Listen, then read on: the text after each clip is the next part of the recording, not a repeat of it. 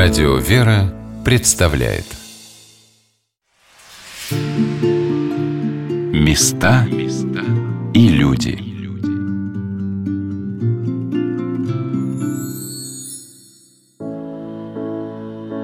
Сегодня на «Волнах Радио Веры» мы рассказываем о Введенском Владычном женском монастыре в городе Серпухове. Обитель, созданная в 1360 году святителем Алексеем, митрополитом московским и всей России Чудотворцем, до XIX века была мужской, но в 1806 году указом императора Александра I Благословенного была переформирована в женскую. Особенное заступничество Божией Матери над монастырем, созданным в ее честь, проявлялось во многие периоды. В советское время стены монастыря вместили в себя школу военлетов. Об этом рассказала инокиня Инна. Здесь было очень долгое время, на территории монастыря находилась летная школа, называлась она «Стрельбом». Здесь учили бомбардировки и бомбометанию. Здесь в том числе учился и Чкалов, знаменитый летчик советский. Из этой школы очень много известных вышло летчиков, героев Советского Союза, которые во время войны отличились. В дальнейшем ракетное училище преобразовано, и сейчас это Академия Петра Великого. Отдельное здание, они в отдельных корпусах живут, уже не здесь.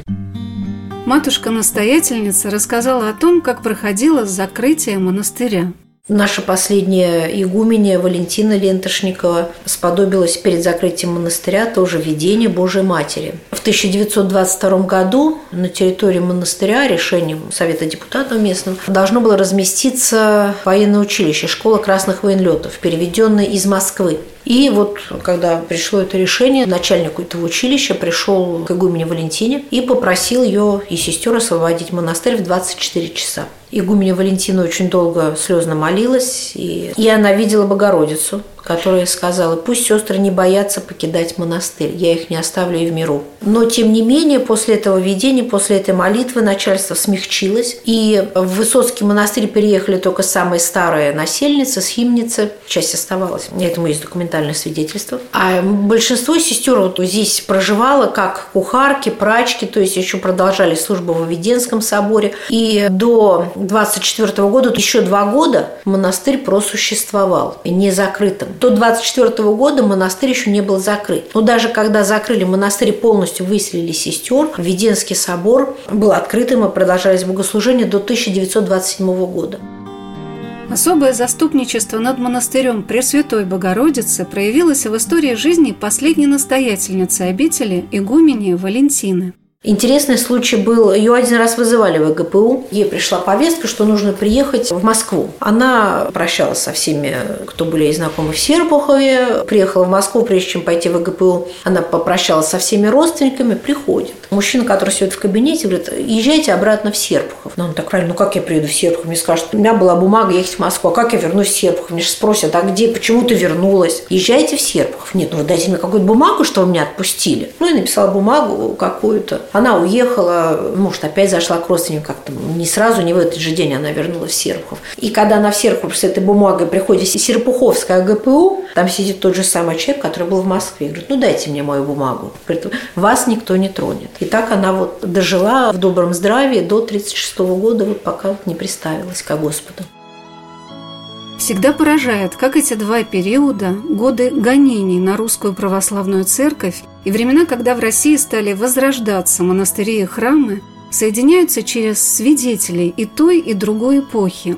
И эти встречи с ними всегда удивительны.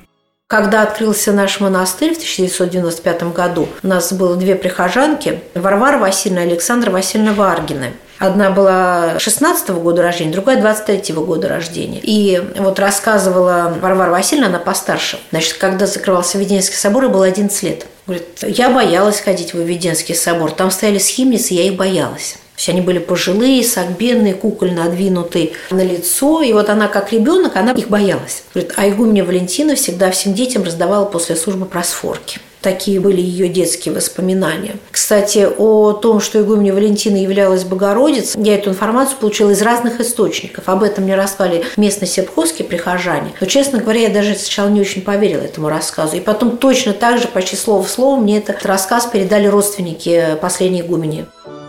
Матушка игуменя Алексия вспоминала, как произошла эта замечательная встреча с родственниками последней настоятельницы Владычнего женского монастыря до революции, игумени Валентины.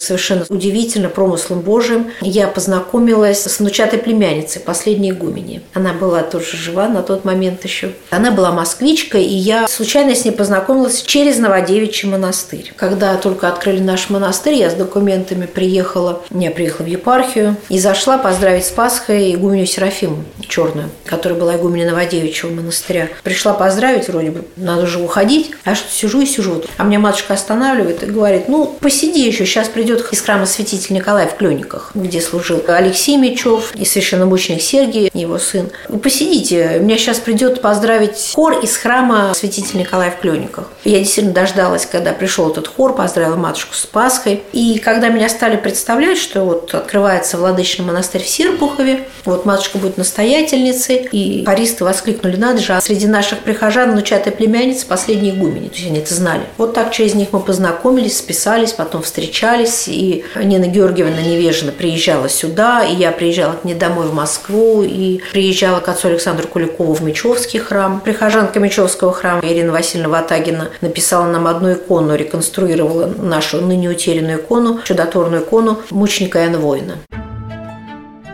История возрождения монастыря в 20 веке началась с 1995 года, когда матушка Алексия была назначена во Владычный монастырь его настоятельницей.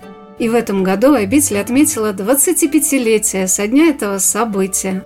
Монахиня Ксения рассказала, что в обитель вернулась древняя икона. Список с первого чудотворного образа иконы Введения во храм Пресвятой Богородицы, написанного по повелению святителя Алексея, митрополита Московского и всей России Чудотворца в XIV веке. Собор – это наш главный храм, и сегодня в обители отмечается главный престольный праздник Введения Божией Матери во храм. Через 2 года после кончины преподобного Варлаама в 1377 году был написан образ Введения Божией Матери во храм, и он стал чудотворить. И образ Введения был главной нашей святыней, нашего монастыря. И, к сожалению, сейчас пока мы не можем его получить из музея. В Серпуховском художественно-историческом музее находится этот образ. Это государственное ценное достояние. Музей тоже ничего не может сделать. Они тоже не имеют никакого права нам ее подарить. Единственное, что они смогли нас утешить, они подарили нам точную копию XVI века и копию Введения. Мы установили в иконостас в Введенском соборе, когда вот в 16 году было освящение собора. Наконец-то отреставрировали собор, расписали. Иконостас был написан заново. Все заново все было. И все росписи, и иконостас, и резался, и писался. Все с нуля. 6 лет расписывали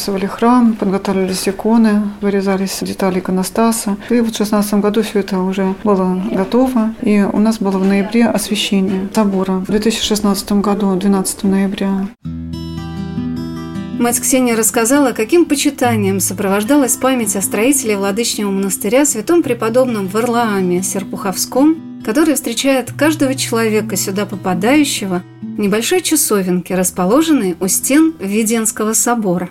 Варлаам перед своей кончиной просил святителя Алексея, чтобы его погребли перед Введенским собором, у входа в собор, чтобы он мог видеть всех, кто приходит сюда на службу, за всех молиться и всех благословлять. И так вот его погребли на паперти собора.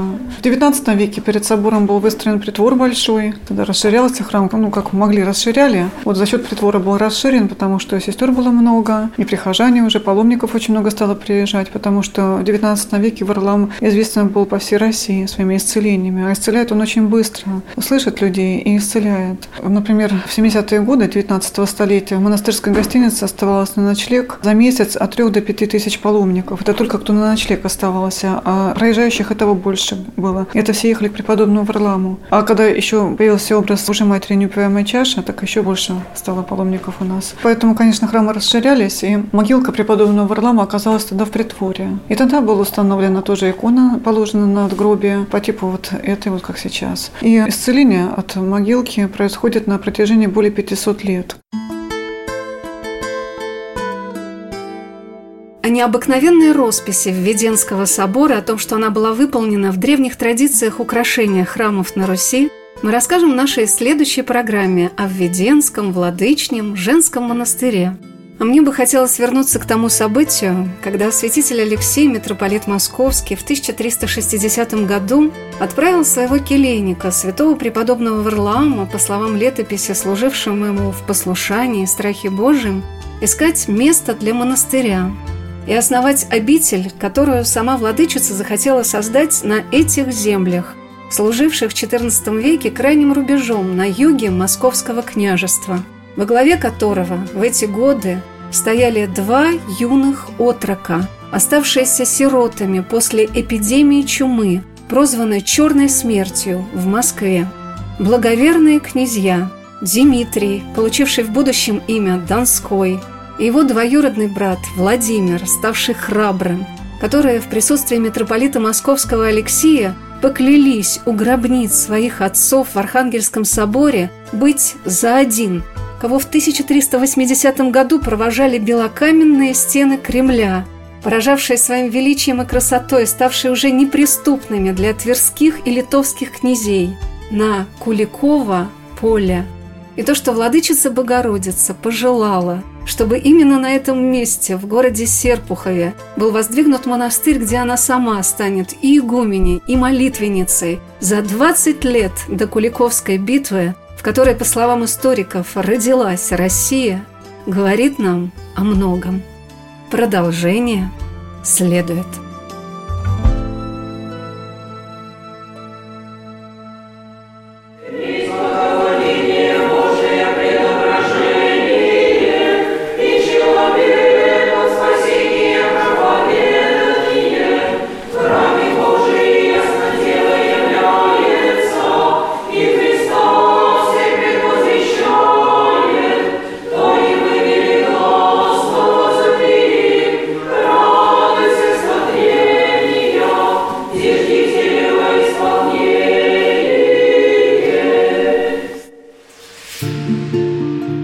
Места и люди.